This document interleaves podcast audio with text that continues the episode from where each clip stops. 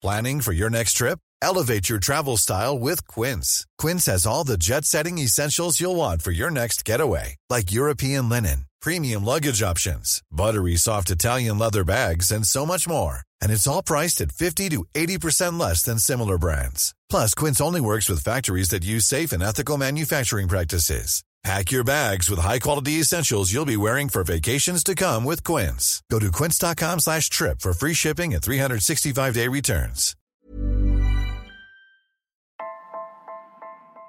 Hello and welcome to the Optus Sport Football Podcast. I'm joined, as always, by Phil Kitromilides and also European football expert Julien Laurens. Now let's start with this. Play was halted during Borussia Dortmund's win over Cologne this weekend when fans threw chocolate coins onto the pitch in protest against an investment proposal by the German Football Association. Tell you what, the Germans are always very, very clever in their protests, I have to say. I do rate that a lot. But what I want to know is what's the best or the funniest fan protest you've seen, or have you ever taken part in one, guys? Well, I'm I'm I'm lucky that I am a I'm a fan of uh, Rayo Vallecano here in Spain, and they have some of the most creative um, ultras in uh, in in European football. I would say. So I remember once this was a oof, maybe about four, five, six years ago. I can't remember. It was a freezing night at the Estadio de Vallecas. The game kicks off. I think it's a pretty low low key affair. I think it was against Valladolid right? So not not box office. Um, but the uh, if you've ever been to the Estadio de Vallecas, you will know, or if you've ever seen it on TV, that behind the goal uh, there is a stand that is occupied by the Bukaneros, by the by the ultras. That stand was basically empty as this game kicked off, and I was thinking, what's going on here? And then out comes a coffin, somebody carrying a coffin, and there's someone dressed as a priest, and then they put up a sign and they are burying modern football. And there's a sign saying business and scheduling uh, have killed him off, RIP. And it was a protest against modern football. It was all like a sort of a performance. It was much more entertaining than the game itself. And we are just sitting there watching this for about 15 minutes. It was almost like a little, like a little play, like a little performance. So that was quite creative. And also very quickly, Rayo. I think this was uh, maybe 18 months ago.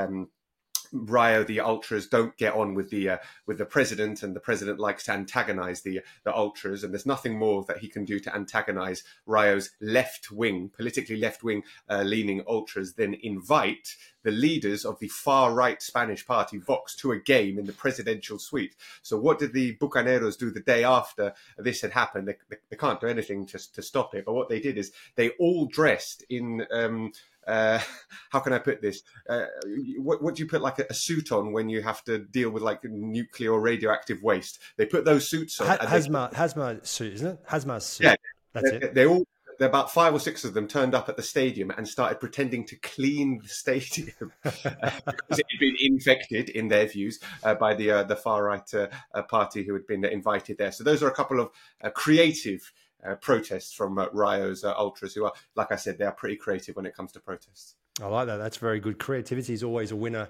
when it comes to fans. Um, I mean, obviously, other than the Christmas costumes that we see over in the UK, I don't think there's a lot happening. But I remember one time at Middlesbrough, uh, it was 2005, 2006 seasons. It was a season actually we got to the, the uh, UEFA Cup final with Middlesbrough.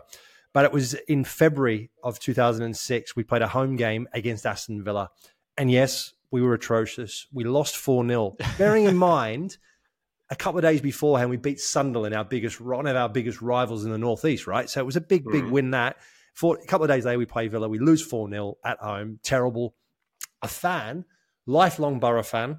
Um, and I read an interview afterwards, and, and he, he, he kind of tried to explain what was going through his head at the moment. But he ran onto the field or ran, and ran down the side of the touchline and threw his season ticket at Steve McClaren and then got dragged off.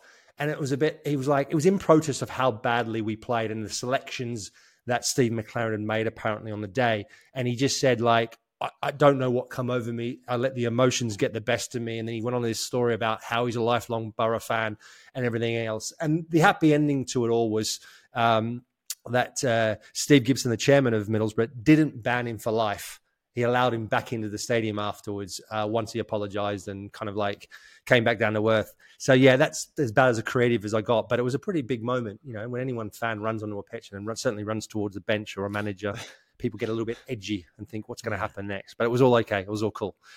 Um, let's move on to uh, Bournemouth against Liverpool. I mean, not a result that I don't think many of us probably thought would be so convincing. Bournemouth beating Liverpool, sorry, Bournemouth losing at home to Liverpool. Bournemouth are in really good form, or have been in really good form, and Donny Iraola have been has been a remarkable job there. Jules, did you see this four 0 coming?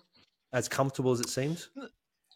No, not really. I thought the first half was really even. To be fair, that both teams played. Uh so cancelled each other out, uh, and that's credit to Bournemouth because Liverpool are also a team in good form. They're, they're leading the Premier League right now. They they've been great, even if they haven't been playing at their best. I think there's still room for improvement in the way they, they play their game. It was still a, a, big game for Bournemouth, and for Bournemouth to go halftime nil nil with probably having the best chance of that first half and limiting Liverpool to to not much really in terms of creativity and chances and opportunities. I thought that was really good. And then the second half that first goal especially because and some sometimes we know we talk about small margin in football which is true it, it, might sound a bit of a cliche but that first goal from liverpool comes from a clearance from konate really mm. that actually transforms itself into an amazing pass for curtis jones who chases the ball down then plays on his second touch to Jota, plays one touch to Darwin, who has one touch finish.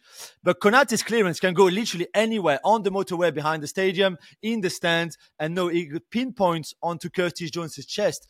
And yeah, then the quality is there from Jones to Jota to Darwin. But that's how the game changed, really. And after that, Liverpool, once they got into the lead, were, were really, really good. And Jota and Darwin were, I thought, outstanding. I think a couple of uh, weeks ago we were talking about how Mo Salah's uh, absence was was or wasn't going to affect uh, Liverpool, and uh, producer Elliot, I think, uh, gave the uh, the name of the podcast was Mo Salah, no problems. Mo Salah, no problems. but I, I, I, like that because I think our, our, essential conclusion was we think that Liverpool are going to be okay without Mo Salah because they've got players uh, that can come in. And Diogo Jota has, has, shown himself to be a player who's got the capacity of finishing that I'm not sure many people in the Liverpool squad have, or maybe in, in any squad in, in the in the Premier League have. He's such a good finisher, and um, I was looking at this, and in the half-time table, so if matches lasted 45 minutes, Liverpool would be sixth. So they've got this capacity to turn things on after um, after half-time, and I think it's not just a fitness issue. I don't think it's even a mental issue. We also spoke about this as well, and the goals that they've had from substitutes this season as well uh, have been. Um, have been numerous. So I think there was strength in depth uh, to cover the, the the, the absence of, of, Mo Salah, and we're seeing that now. And you asked Mark, did anyone see this coming? This four 0 I think nobody saw this coming at half time either, because that first half was not great. I mean, Jules said yeah. they cancelled each other out, which they did, but it really wasn't much of a spectacle. There wasn't much going on. I didn't see uh, Liverpool going on to. To, to, to you know romp to a 4 0 win but credit to them and Darwin Nunez again we've spoken about him on the podcast that he is just this all round tremendous player apart from the small thing of being clinical in front of goal and actually scoring goals. So when that clicks and when that happens, he's going to be a hell of a player. Mm. And we saw a glimpse of that, didn't we, um, uh, against Bournemouth? And uh, yeah, it's um, it's really quite positive for Liverpool at the moment. I mean, Darwin Nunez, you talked about him there. He's scored 10 goals and 10 assists this season. Only Gerard, Suarez, and Salah have done it faster for Liverpool. So that in itself, for the criticism he's received, I mean, that's pretty remarkable for a, for a player in a Liverpool side. And Jules, and more importantly, he's in your fantasy football team. Get in! Come on, and Jota. I brought Jota in as well. It was Darwin time and Jota time for me on Sunday. It was sweet to watch. I, I think I understand the criticism, and I think the three of us on the show have, have, have been critical of, of his lack of efficiency before. And even if he's in the right position and, and has those chances, which is probably the most important, you would still want him to be more clinical. But mm. if you look again at the underlying stats in terms of expected goals and expected assists, it's one per game for Darwin Nunez, which is which not, not many people I think in the Premier League do anyway. So he's been outstanding. And yeah, of course, he should have had more goals already. But and even to be fair, the first one, I don't know what you thought, Schwarzy, because I think Neto Neto touches the, uh, the even his first finish, one, that one touch finish after the Jota pass, it's not that great to be fair, and the keeper could have saved it and, and actually touched the ball. But at least this time he scored that one. The second one, again, I think when he doesn't have to think, it's as we saw in the second goal, the cross comes and he goes on to with his the outside of his right foot, which really anybody, any other striker would have gone inside of the left foot because the ball was coming from the right hand side. No, no Darwin. Darwin doesn't do anything like other strikers. uh, I just, I just love that from him, and I, I agree with Phil. I, I really hope that he gets a little bit more clinical because I think he deserves more credit than what he gets. Yeah, definitely. And another player is uh, Diogo Jota a player that I, I mean, I certainly raised my eyebrows when Liverpool paid too much money for him from Wolves. I didn't think that he would have as much of an influence as he's had at Liverpool. Three goals and four assists in five matches since he's come back from injury. Is he kind of like one of those players that flies under the radar a little bit, Phil? Like, are we underestimating how good a player he actually is? Well, you just you just sort of said it there, didn't you? You know, you you you you thought the money that was spent on him was was was too much, and I think a lot of people would have also raised their eyebrows at, at that kind of figure. But you know, he's he's he's he's young. He's coming into his prime now as well. He's only twenty seven, Diogo Jota, and and I, I think the the the level of innate finishing that he has is something that is actually quite difficult to to find in in amongst strikers, someone who's that good and that clinical and, and seems to be in the right place and knows what kind of finish to produce in each moment. Um, I, I, I like him a lot. And obviously with Salah out, he's going to get more minutes. He's going to be more important. And uh, we've seen that. So yeah, seven league goals this season, which is a, a decent return from 15 appearances, but he's going to be starting uh, more games now. And he's going to give uh, Jurgen Klopp. Okay, I don't know if it's going to be a nice problem if, if Salah comes back because I don't think it's necessarily a straight swap between the two of them. But if you've got if you've got Diogo Jota in good form, you don't necessarily need to uh, rush Salah back. Uh, obviously, Salah's injured at the moment at, at, AFCON, so we don't know what kind of state he's going to come back in when he comes back. So, yeah, I think it's, it's it's really positive the form that we've seen from him, and maybe he is a little bit underrated. Maybe he is, and maybe we should start rating him and talking him about talking him up on the on the podcast. And obviously, Jules has got him in the in his FPL team. Yes, um, I might I might make a couple of changes. I took Nunez out, man. I no, you Nunez. didn't. I did. I did. Oh. Yeah. This is why this game, man. This is why this stupid game just ruins everything because you do that. and it just ruins everything. Yeah, yeah, yeah, yeah. So quickly, Liverpool. Liverpool. Are we? Are we kind of say that? I mean, Liverpool are there or thereabouts, right? But are they probably the biggest contender or biggest rival to Man City for the title, Jules? Yeah, hundred percent. I think with Arsenal, even with the five points gap, but they they're top, and we've said they they will play better even. And mm when you think that Trent is not there right now, he's injured. Szoboszlai is injured. Mo Salah is is at Afcon, but also injured. Um, yeah, it's amazing, and the, the, the, that depth of squad that Phil talked about, that we talked about before, being able to bring on after the hour mark, which his club does, uh, Gravenberch or Jota when he's on the bench or Gakpo, yesterday, for yeah, example, yeah. who had a good impact too on the game, uh, is is amazing, really. And only Pep and City have that kind of opportunities and an ability to do. Arteta doesn't have that. Um, you know, other other top clubs like Aston Villa, Unai Emery doesn't really have that much either. So I think he's really good. Yeah, them and City with Arsenal somewhere there. Maybe feels Spurs too can can push a little bit, Villa too, but I still think that right now Liverpool and City are way above everybody else. Easy, Jules. Don't get don't say that about Spurs because Phil will get very very excited about that. Um, yeah. yeah. he should. It doesn't take much. It doesn't take much. No, it doesn't. Um, I want to talk about Ivan Toney's obviously long-awaited return. What eight and a half, nine months out due to a suspension. Um, I mean, what could he have written the script any better? Um, obviously, Thomas Frank made him captain as well, so made him feel welcome, made him feel loved. Got back, and of course, he's got to score, right? Phil, he's going to have to score in his game back and all the hype leading up to the game.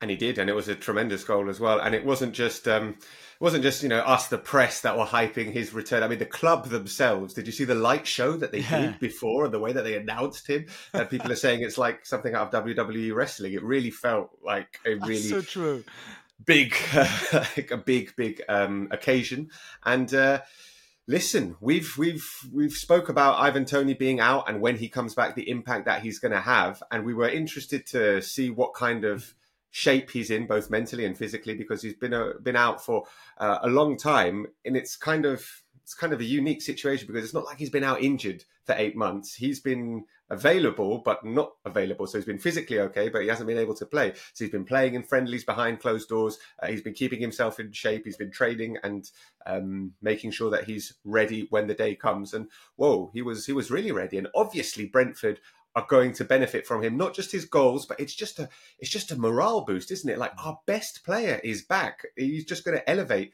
everyone around them. And yeah, okay, you know this uh, this game it, it maybe could have gone you know um, other ways. They they, they won three two, and um, it wasn't a uh, a tonking. You know, they didn't win five or six nil, and uh, Toney didn't score a hat trick, but he came, he scored, and I feel like he did just he was involved in in in the other goals as well, and he's just going to elevate them, and he is a big big reason now why Brentford should be feeling positive when it comes to uh, the relegation battle that they definitely have found themselves in.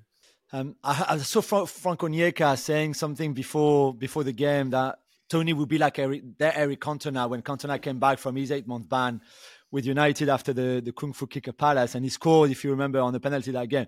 Okay, let's let's behave here, Onyeka. You know, I, I, we love. Ivan Toney is not Eric Cantona, of course, but you're right, both of you. There was a, sense, a feeling even before the game started when we watched on television that something would happen that he scored. I kind of wish he had scored a proper goal, and we're going to come back into we're going to come to the controversy. Oh, but but but for him to score on his return at home, for them to win finally because they've they've had a really tough season so far, I think was overall a really good thing.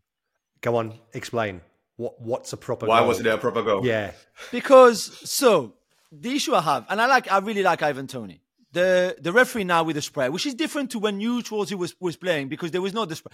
The referee no, we had spray, spray, as well, All right, Don't say I'm that old, right? We did have spray towards okay. the end, right? When Jules? you started, when you started all those years ago, you didn't have the spray. the spray is there for one reason and one reason only, one one double reason, which is this is where the ball should be and nowhere else, right?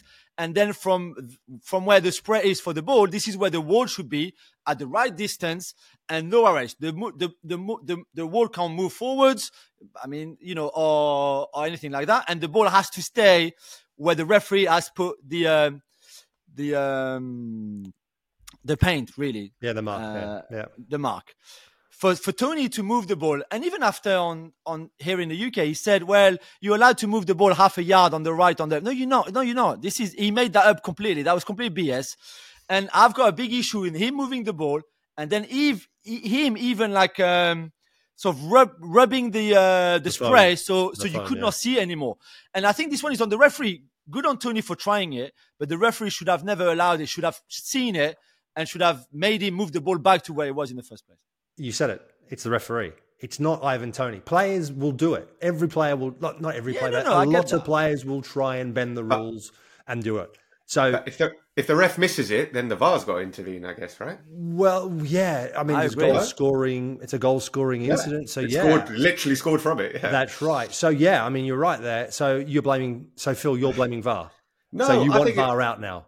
I think it's fine. I, am like I, am not. I, I, wasn't watching this game live, and then I went back and saw the extended highlights, and this was. I was expecting something super egregious, and he just moved it a little bit to the right, like literally. Yeah, but it is half cheeky. A yard. More, it is cheeky. It is okay, what is cheeky? What is cheeky is what he does with the paint. That's very yeah, cheeky. Yeah, that's, that's, sly. Just moving the ball a little bit to the right is not. It's not like it's not huge, is it? I mean, no, I don't know because Schwarzy, as a goalkeeper, you would place your wall where the ball is, right? Yeah, yeah, on purpose. So if the ball moves then the wall is in the wrong position naturally.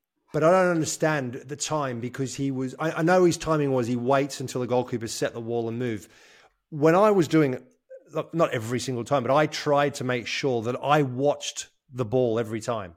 So even after I set my wall, I was constantly going, right, what's happening? Who's moving? What's doing? Because it's happened. It's not the first time anyone's moved the ball it's something that people have done for forever. So, yeah. And I always also said, I always got one of my players. I'd get one player to stand on the ball until I set the wall up.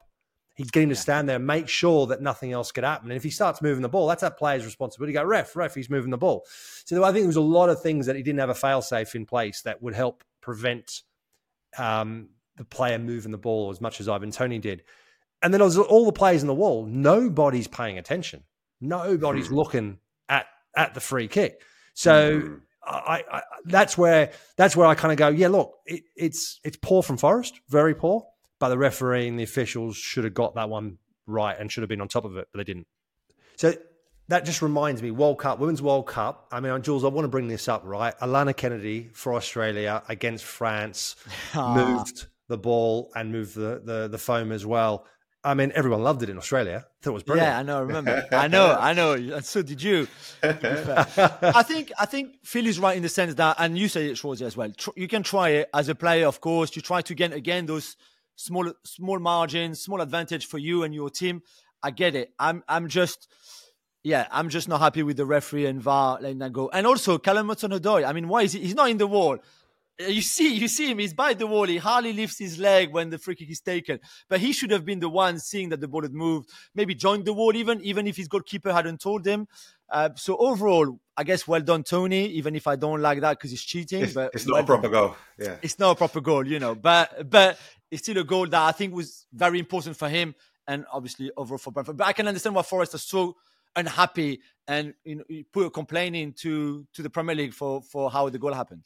I, I think it's more importantly to point out that I get now why I totally get why Forest are unhappy about the decision because of VAR. If VAR had not been in mm. place, mm. then it's totally like it's okay. Then you kind of sort of point fingers at players and go, "Why weren't you watching? Why didn't you check again? Whatever it is." But the fact that VAR is there, it's a goal scoring opportunity and they don't overrule on it, that's a bit bizarre for me. I, I maybe they missed it. I don't know.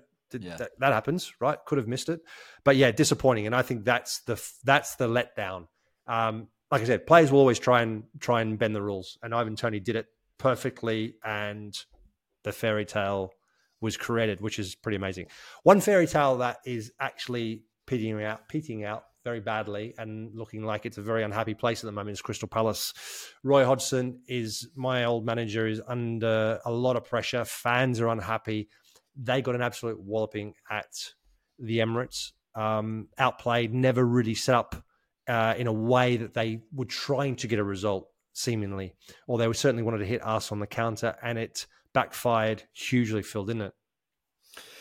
It did, and it was. Um the kind of performance that I think everybody was expecting from this Palace side, and certainly the Palace fans were expecting it. Uh, the ones that had travelled to the Emirates, because I know we're going to uh, touch upon this, but the fact that they they brought a banner, they held up a banner which said "wasted potential on and off the pitch, weak decisions taking us backwards." The fact that they went there, they made it, they brought it with them to the stadium to show in this game meant that they also basically had no hope in like you're not going to go and hold that banner up if you're sort of 3 0 up at the Emirates and playing brilliant football, are you? But they kind of expected what we saw out on the pitch. And I guess, yeah, they were in some way kind of like vindicated with bringing that banner because, yeah, it does it does feel like that. But Jules, they got the they got the the ability to do that. Palace, the players that they have, some of the talented players that they have, they could have had. They've got the ability, in my opinion, to go to the Emirates and be three 0 up.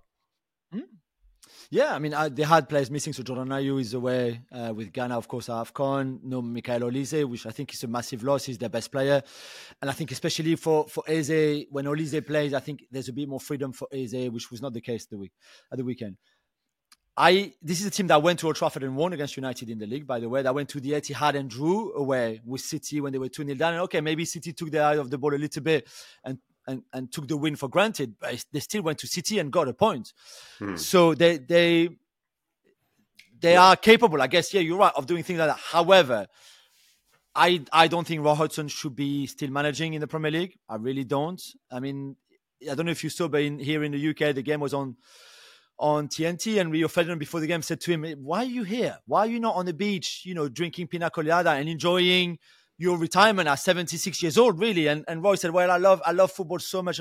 Okay. We all love football, Roy, but there's a point where, eh, eh, you know, you have to do something else because I really think, and I like him a lot. And I know, Schwarzy, you like him a lot. It's not, it's nothing to do with Roy. It's just, I think there's a point where as a, as a, as a coach, you can't just take a team like this forward. You don't, can't take this club forward. And I don't think he should have had a new deal at the end of last season. He came in, did a good job, although Patrick Vieira was sacked after playing seven of the top nine teams in the league at the time and not winning any of those games. And then Roy had some easier fixtures, of course, because Patrick just played the best teams in the country. But still, I, I, he did a good job. I just think that he should have stopped then in May.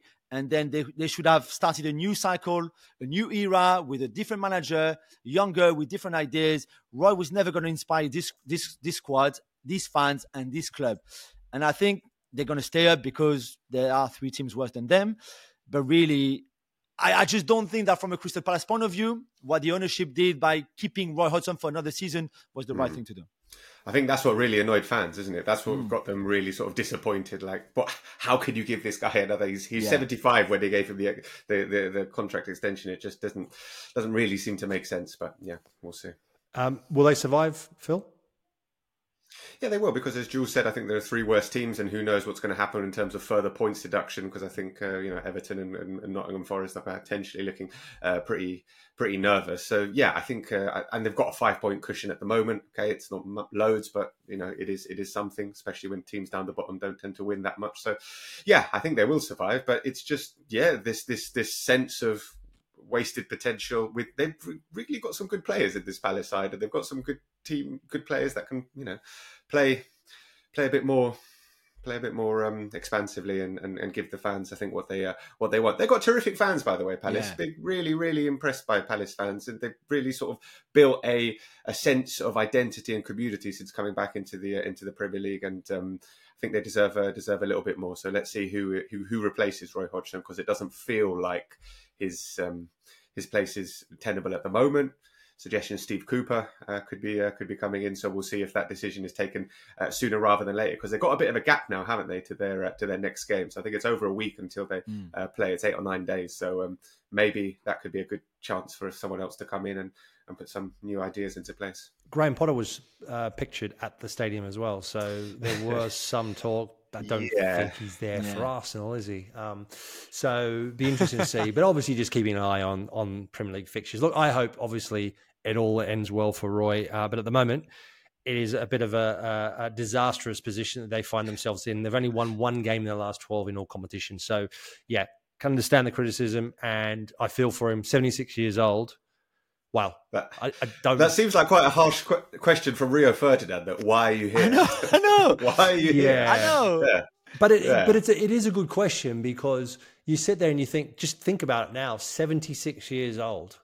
What do most seventy six year old people do these days? Like, I mean, it's not to say that that's what you should be doing, right? But um, the enthusiasm has always been there with Roy. I, I, I know from when I was with him. Um, everybody who spoke to him ever came away and spoke to me about it afterwards and said like the guy's enthusiasm for football life for football mm. is immense yeah. and it's infectious mm. and he will he will he'll he'll uh, he'll speak from the heart. He'll tell you everything he knows. He's knowledgeable. He, he, loves people coming to training and watching the sessions. He loves talking about football. Um, that is his life. So I, I get it and it's not his fault. It's not his fault. He's been given an opportunity. He's taken it. And I just hope it ends well, you know, and and and people remember mm. Roy Hodgson for for the fantastic job he's done throughout his career. So let's move on. The WSL has finally returned after the winter break, so it's time we welcome Narelle and Ash back to the podcast to talk you through the action this weekend. Well, Schwarzy, the WSL has returned with a bit of a bang, hasn't it, Ash? The million dollar question was how would Chelsea go without Sam Kerr for the rest of the season? Safe to say they'll be just fine thanks to Lauren James. Yeah, a good test, like straight off the back, is to play another top four contender with Manchester United, but they had no problems. And I tell you what, Lauren James looks more and more like a superstar every time we see her play, doesn't she? She looks like it's effortless, she's gliding across the park and you know, obviously key for them scoring three goals in the win today against her old team. Yeah, I think she'll really relish having that extra pressure and responsibility on her now that Sam Kerr's no longer there. But talking about individual brilliance across the weekend, Bunny Shaw for Manchester City, who are leading the chase on league leaders Chelsea, her third hat trick in four games. It's pretty incredible, isn't it? Like, and no wonder Mary Fowler sort of dropped out of that starting lineup as as Khadija Shaw's come back into things. You know, you score goal scoring rate like that is pretty impressive, and she's just clinical in the box, isn't she? Yeah, the big team's really making a big statement this weekend. Arsenal also got the win, and now we're seeing the top three are slowly pulling away on the table. Yeah, what were you saying? It's six points between them and then the next. The chasing pack, yeah, yeah. So like the fourth, fifth, yeah, those yeah. teams are really getting a bit far now. I think at the start of the season we were talking about the league being closer than ever. Like some of those teams, like Liverpool, were catching up with the with the top teams. But sort of just before Christmas, after Christmas, I think we're starting to see a bigger gap sort of spread between the top three teams and probably the rest of the league, especially in terms of quality when you see them come up against each other. Uh, you know, you start seeing that gap, and I think we may start seeing more like score lines like the Man City Liverpool one from this morning. And how crucial is recruitment going to be? We've seen a couple of moves already. Katrina Gorry's gone to West Ham, Charli Grant's gone to Tottenham, and West Ham, they have been struggling. And both of those sides were actually in action this morning, and it was really entertaining. But you just maybe get the sense that West Ham will feel a little bit hard done by coming away with the loss there. Yeah, you know, the two busiest clubs in the transfer window came up against each other, and West Ham didn't see that pay off. And they did kind of, I mean, they were very competitive with Tottenham, who have been impressive in their own right. Um, but, you know, unfortunately, they fell victim to what I thought was a pretty poor call on one of the goals um, for Tottenham to sort of win it. Yeah, so talk us through that. How did you see that? yeah, well, it looked like, you know, the, the player running back who was in an offside position sort of blocked Mackenzie Arnold's vision as she's trying to, as the shot's coming in. So, you know, she's not getting in her way physically, but she can't see where the shot's coming from at all. And that's where, you know, taking advantage of your offside positions, you know, means that that goal, I think, shouldn't have counted at all. And then there's another debate about not having VAR they need it. Do, do they not? It's, oh, it's a whole. Depends on how much you like VAR, right? Like, but I, I, think that one was pretty clear cut. Like between the referee and the linesman, they should have been able to work out that you know, yes, she was probably impeded there. So, you know, I, I don't think you need VAR to make that call correctly. Yeah, Schwarzy, I'm sure you and the keepers union have Mackenzie's back on that one. Absolutely, it was. Um, an infringement, and Mackenzie Arnold had no chance to see the ball. I've seen it on numerous angles. I was working on the game actually yesterday, and um, she clearly couldn't see the ball. The referee was positioned to the left hand side. If you're facing the goal, left hand side of the of, of the goal, the lineswoman obviously is put a flag up for offside, but she can't see if there's interference. But for me, it's a clear interference, and the goal should have been uh, ruled out. And that was the game changer. That was 3 1 uh, for Tottenham, and they were in cruise control. West Ham did implode a little bit, um, but I feel for Mackenzie Arnold. I'm surprised she didn't get a little bit angrier than she actually did. Um, but yeah, it was a tough day at the office for her, and bit of disappointment for them, and that was the game changer uh, for West Ham yesterday. Even though their stat is remarkable, if you look at their stat, um, up until before yesterday's game, of the 40 times, last 40 times they've gone behind in a game, they've not won one single game. They've not come back and, and, and won a game. It's something like they lost 33 of those games. Um, and just add another one to that after yesterday's loss to Tottenham. So not looking good for West Ham at this moment in time, but I still think they have enough to keep them in the WSL this season. If you want to hear more about all the WSL action at the weekend, then the Women's Football Wrap is now on the Optus Sport app. Next up, we're going to chat La Liga. But first, here's what you've got to look forward to on Optus Sport in February. It's a massive month ahead. February on Optus Sport. Feb 5, total blockbuster. Arsenal Liverpool. Feb 7 and 8, quarterfinals of the men's DFB Pokal. Feb 11, the top two go toe to toe. Real Madrid, Girona. Feb 12, can the Hammers upset Arsenal again? And Villa out to break their Man United hoodoo. Feb 18 and 19, City Chelsea twice. Replay of the 4 4 thriller, then a top of the table clash. Feb 24, it's Ange's turn to take on Chelsea. All in February on Optus Sport.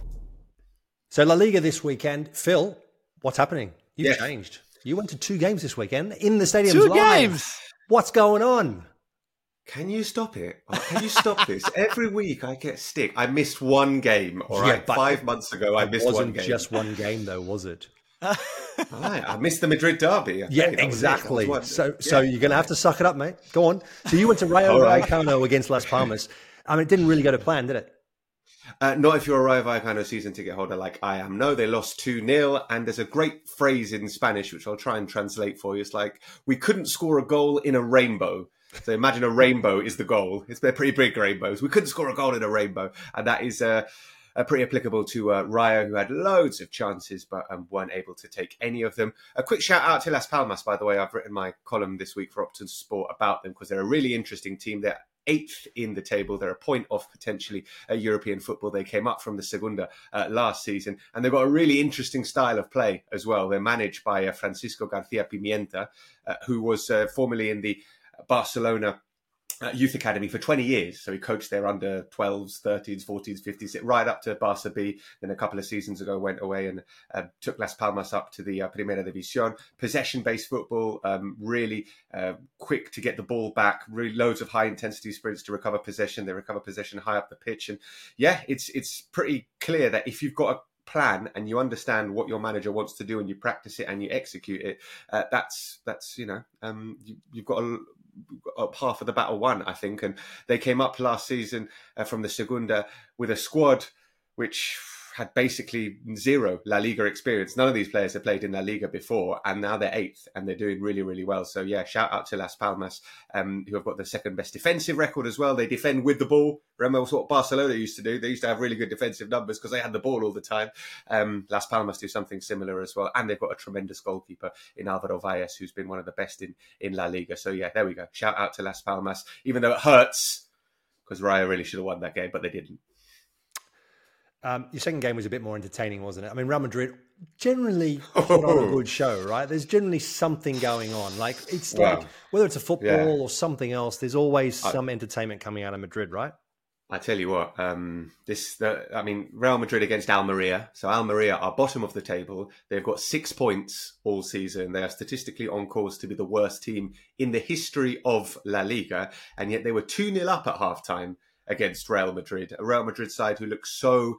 They looked exhausted. They looked lethargic. Uh, Carlo Ancelotti didn't really uh, rotate his squad much at all. Uh, so it was uh, a lot of the players that had started uh, against Atletico Madrid and went to extra time on Thursday night in the cup. They just weren't at it at all.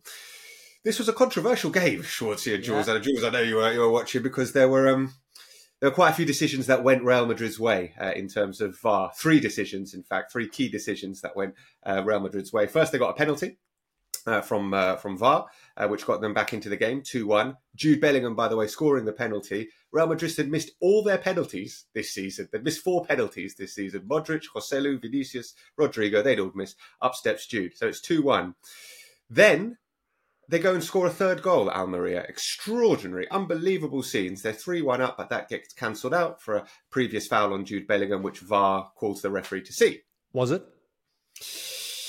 Probably. But the thing is, well, maybe. But the thing is, the referee was literally two meters Hmm. in front of what happened. He saw it. He didn't think it was a foul. I mean, and it does feel like the games are being re refereed a little bit. But but Jules, on the continent as well, those sort of things get you know get brought up more quickly than anywhere else. I feel like I mean, it, ha- don't get me wrong. I think it's a foul. I think it happens in England as well. But generally Yeah. speaking, I find it certainly when we see when we see European football, though there's a lot more fouls for simple hands in the face, anything like that.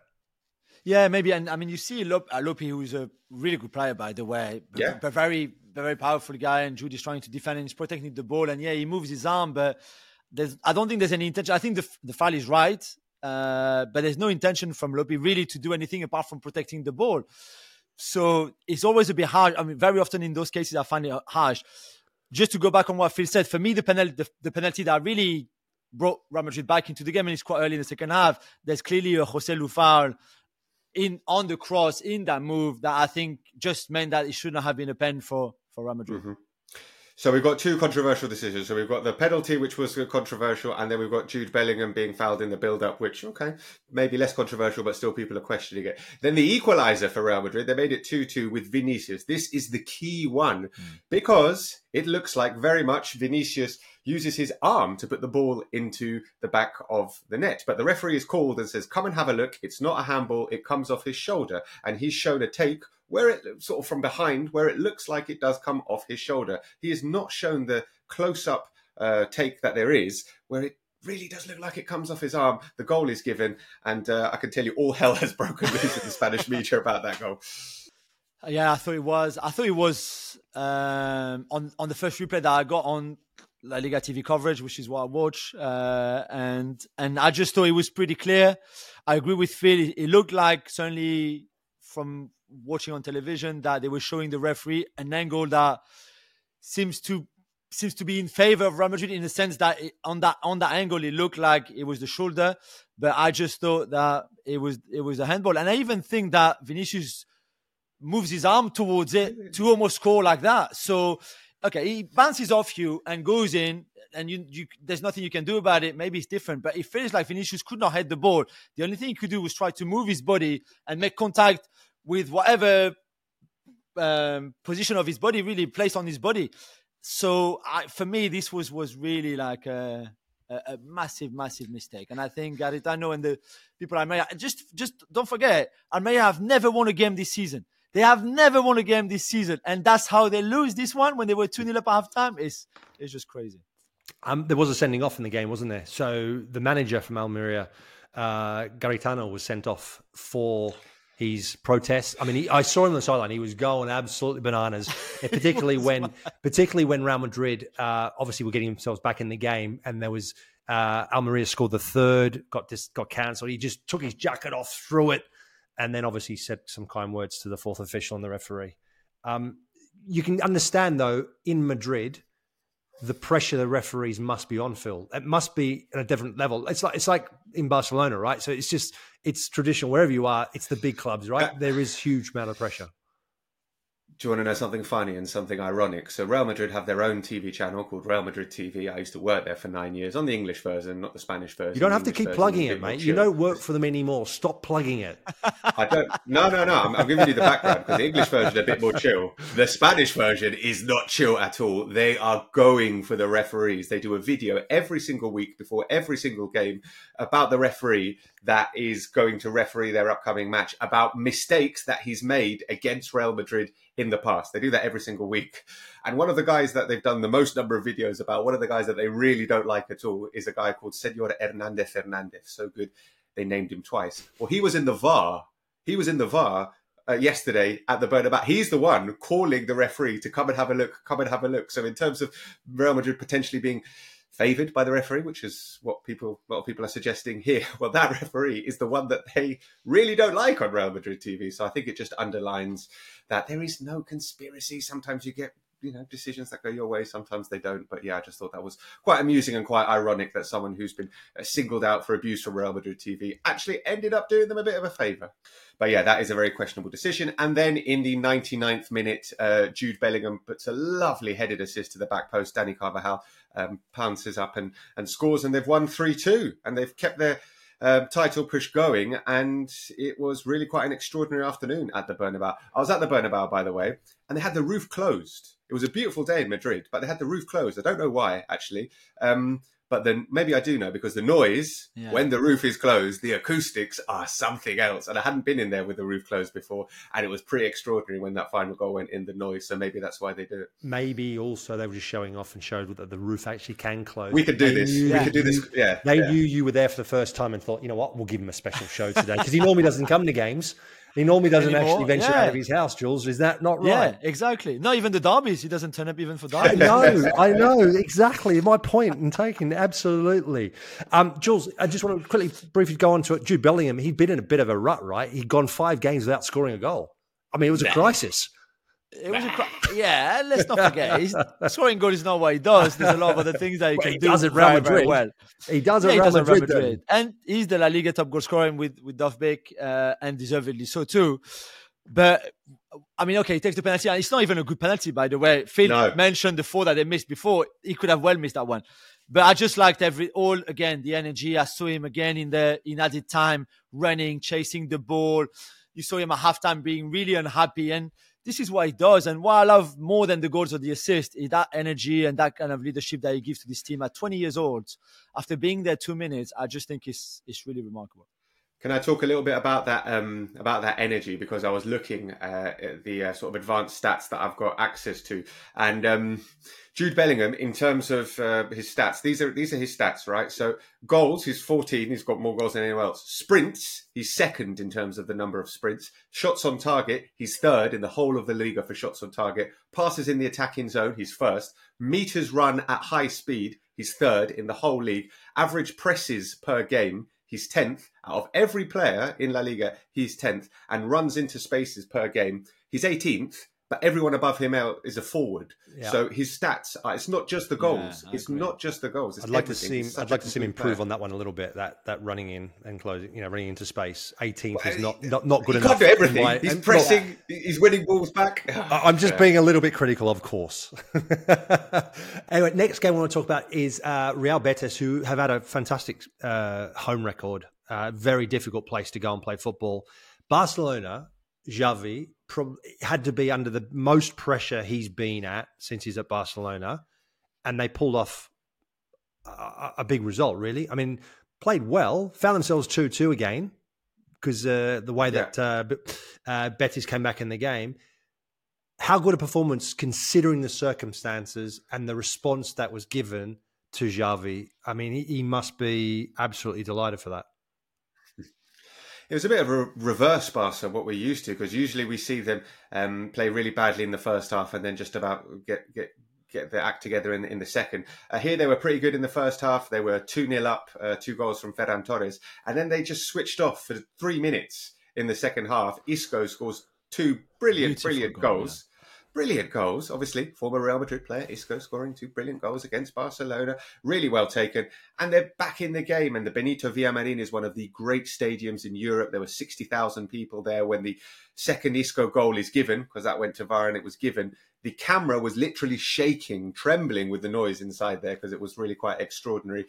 But um, Barca did it again, and they've picked up so, so many points in the last uh, 15 minutes of matches this season. I think it's something like 26 points or 25 points they've picked up in the last 15 minutes. This time they left it super, super late, with João Felix scoring in the 90th minute and then Ferran Torres rounding off his hat trick in um, in injury time. I don't know if you saw the João Felix Amazing. celebration.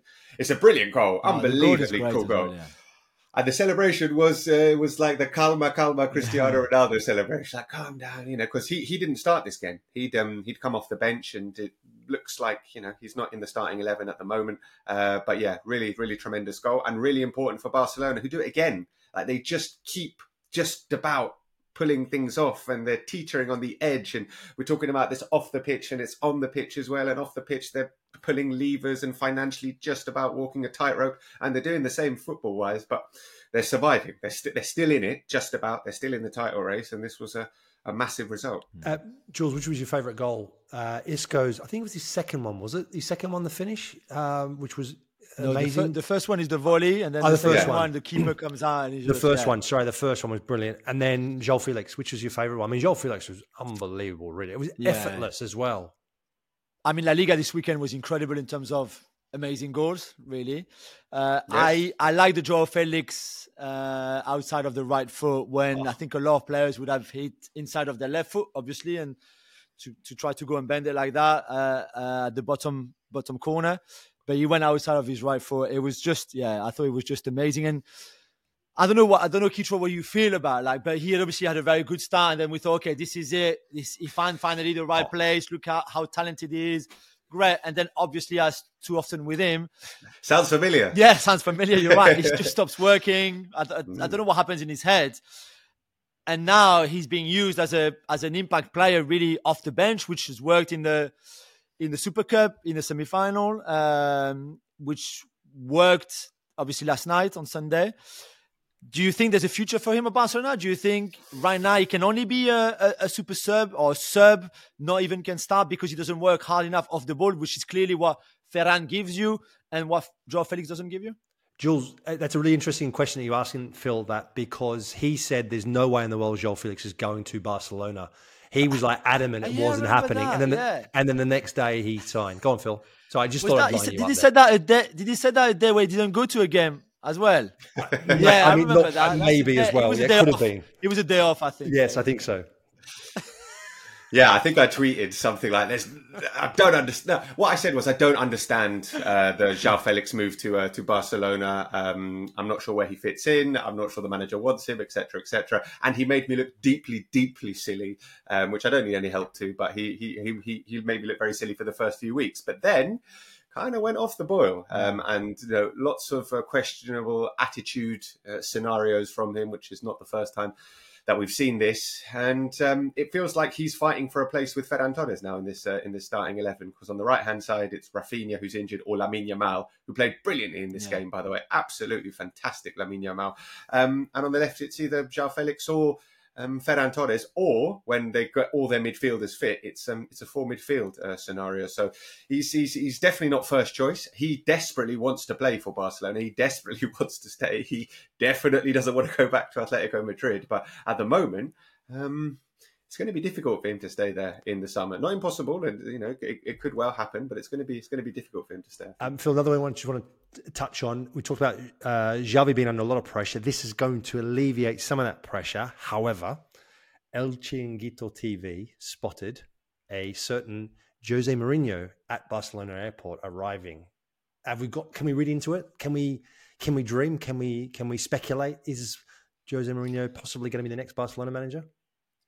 A, a dream, I don't know. I think it would be a pretty nightmare scenario for me. I think I just, just Me really too. don't want. Yeah, um, I, but that's never happening in a million years. He's probably on holiday. I think he's going to stay in Italy. Talks Yep. about him. All right, so it's happening, Jules. possibly-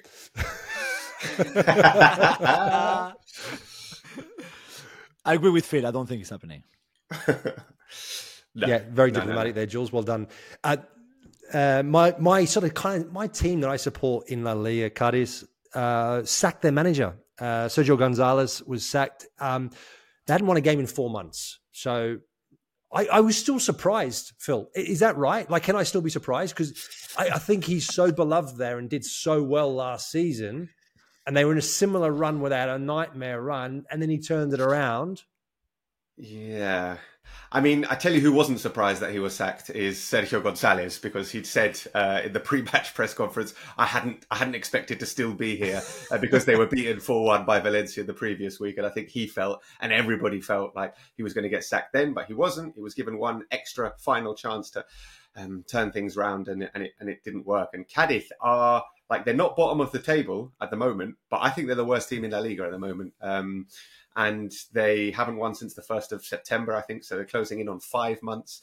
They have the lowest goals uh, scored in La Liga. They have the lowest XG in La Liga. Their whole game plan seems to be let's get a throw in near the penalty area, and Luis Hernandez will throw a big ball into the box and try and do something there. It's really not not working at all. So no, I'm not surprised. But yeah, you're absolutely right. He was beloved. He did great work. He kept them up twice. Um, the first time really didn't look like it was going to happen, but it was quite miraculous. So I think that bought him a lot of time. But these are just numbers that just can't continue. So um, uh, he's gone, and um, let's see, man, because the the trajectory that they're on is uh, really really quite poor. So uh, we'll see who's the next manager. And um, we'll see if he can get them out of the bottom three. Jules, have you ever written a tweet, right, where you think, right, I'm going to take the mickey out of someone, actually, give them a little bit of stick about something that they've been been banging on about all season? For example, always, hashtag always watch Girona. So they kicked off yesterday, and I was doing some other work with another game, and I sent a tweet out, hey, Phil Kitro, will there be another nil-nil for Girona? You've been saying always watch Girona as they always score goals. Yeah. And big question mark, me, you know, thinking about it anyway, literally three or four minutes later, or probably a bit late, longer than that, 15, 20 minutes later, uh, they were 3 1 up, Girona.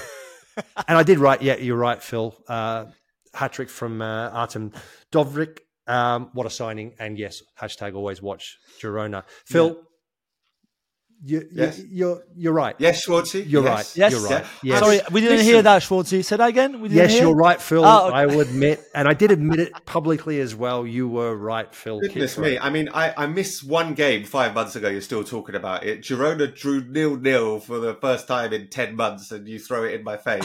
so obviously, you know, I mean, goodness me, I don't know what I've got to do here to get some credit, Schwarzy. What a game! What a game, by the way. Listen, Girona are the best team in La Liga. I mean, they I mean, they're literally top of the table. They're the top goal scorers. But to watch and in terms of out and out fun, they're the best team in La Liga by miles. And it's really interesting to see how they play as well, and and the sort of the tactical nuance and variations that they have. I say variations. Almost all their goals seem to come uh, like a very similar way. Low crosses from wide, and somebody is running in to connect with them. They've scored more goals from crosses than anyone in La Liga by by some distance. There, but it's not like hoof a ball into the big man and he'll try and head it. It's not. It's really it's crosses that have been elaborated in a way to create goal scoring opportunities. So yeah, they're fascinating to watch. Miguel Gutierrez playing in a kind of role that like Destiny Udogie plays as well for, for Spurs. So he's a left back, but he's not really a left back when they're attacking because he's really central and high up the pitch. They're they're they're fascinating and they're exciting and there are all sorts of things that we could talk about, not football related, um, in terms of Girona, but in terms of the actual football, they're thrilling to watch. I've been saying it for a year now. Always watch them, guys. Always. Yeah, sometimes it takes a bit more to convince people. Um, Jules Artem Dovbyk, did you see this coming? I mean, he's you know he's 26 years old. He scored a hat trick on the weekend, six minute hat trick. Um, he's got 14 goals and five assists in 20 La Liga games. Yeah, no, I don't think anybody really expected him to hit those numbers and that level. Not even himself, probably. But again, we didn't expect Girona to be that good. So I think it's it goes it goes with what your team is doing. And had Girona be tenth like they were last season, for example, he probably would be on five and two. Instead, they're flying. They're playing great football that suits him because. As Phil just said, they cross the ball well. He's always he seems to always be in the right place at the right time in the box, whether he's, he arrives from it or he's already there. Uh, so that I think was perfect to sign Tsygankov as well on to play on the right hand side and have them kind of together in a in a new country, different culture, different language. I think was a very smart move too from a club that made some a lot of smart moves. Whether you agree or not on multi-club ownership, City Football Group, all of that, etc., etc. We know it, we, we, get it, but you have to recognize that they did their business really, really well, and that's a fact. So well done to them and to Dovbyk. I mean, I, I don't know if. I, I, I don't know where the ceiling is. Can he move to a Real Madrid or Barca, a bigger club, and be as as good? Or Man City? Yeah, or Man, yeah, or Man City. I'm not sure. Is he working now because nobody expected him, nobody expected his team, all of that. I, I, I don't know. I don't know if he's a one season wonder or if he has more of that in his locker. We will see, I guess, in the future. But for now, you enjoy watching him because everything he tries and does just usually ends up in a goal or an assist. Uh, it's going to be quite interesting, actually, in terms of the La Liga title race, which is you know between Girona and Real Madrid at the moment. I said Barcelona are just about hanging on, but you know realistically, it's between these two. Girona are still in the Copa del Rey and Real Madrid aren't. And Girona have got a midweek uh, trip to uh, Mallorca to play in the Copa del Rey. Then they've got to play La Liga at the weekend. And Real Madrid do not have a game uh, this week. So actually, Real Madrid are going to be rested for uh, uh, this uh, this next game that they play in Las Palmas. And Girona have got to go to Celta Vigo, having played midweek in the Copa del Rey. So it's going to be interesting to see how their how their squad deals with this because you know that's that's success. Mm. If you're a good team, you're pushing for all things, and I think Girona realistically think they can win the Copa del Rey. So I reckon they will uh, play quite a strong team. I've got to mention Christian Stuani. It's his seventh season at Girona. Absolute legend of a player. Let's be honest. Came on and scored. He scored what seven goals this season. I mean, he's a bit part player. He's a substitute, but how big a player has he been for Girona? Because he's been there through the divisions, right? Mm.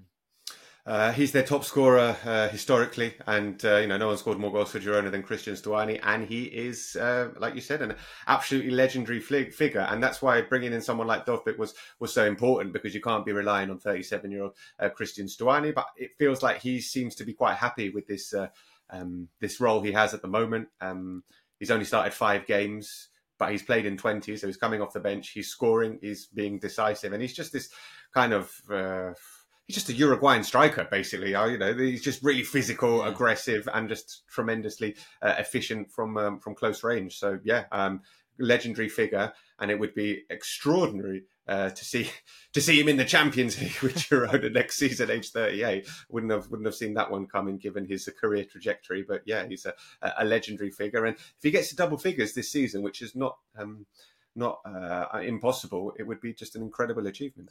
Um, I have to have to quickly mention Osasuna Getafe three two to Osasuna. Um, what a goal! I mean, the, the winning goal from Jesus Areso uh, for mm. Osasuna was spectacular. Don't, don't, you agree, Phil? Well, it was a cross that went in. So yeah, I mean, you know, if, if, you like crosses that go in, then yeah, come it was on, great. Come on, Phil. It was. He did not mean that. It was spectacular. It was. Yeah, it was spectacular. Yeah, it was. It was spectacular. A spectacular mishit cross that went in. Don't remember the yeah. Roberto Carlos goal for Real Madrid. Yeah. On that left with the outside of his left foot. Okay. Yeah. Roberto Carlos meant it. Yeah.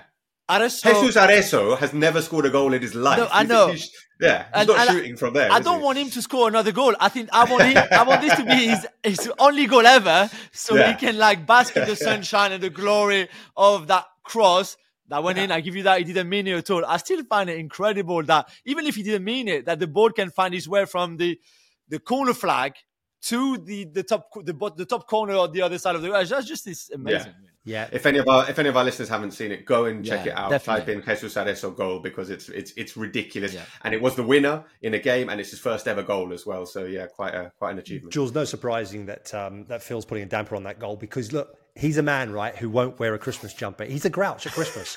he, he's like his little boy is becoming a grouch as well because his dad is, right? Honestly. Anyway, it's no surprise you didn't like that goal. It was a cross, man. What do you want me to say? You know, it was a good. It was a leave it. Just in. leave it. Let's move on. Just don't ask me to wear a Christmas jumper again, man. That, that's it. Next season, please. Anyone would like to see Phil Kitromilides wearing a Christmas jumper? Yeah, me. Next Christmas, sure. I want, please. Yeah put it in the in the comments below uh, of the podcast and say we need to see. Actually, maybe we'll do a hashtag. Phil Yeah. Kitch- Kitro. Kitro in a Christmas jumper. Yeah, yeah, Yeah, absolutely. Let's That's- do it. That sounds good. Absolutely. Right. Guys, that's all we've got time for this week. Thank you very much again, Phil, as always, and Jules. It's been great having you guys on the show. Pleasure, my friend. Not wearing a Christmas jumper ever. Love you. Watch this space. Uh, remember, you can watch every game of the Premier League, La Liga, and the WSL live and exclusive on Optus Sport. See you next time.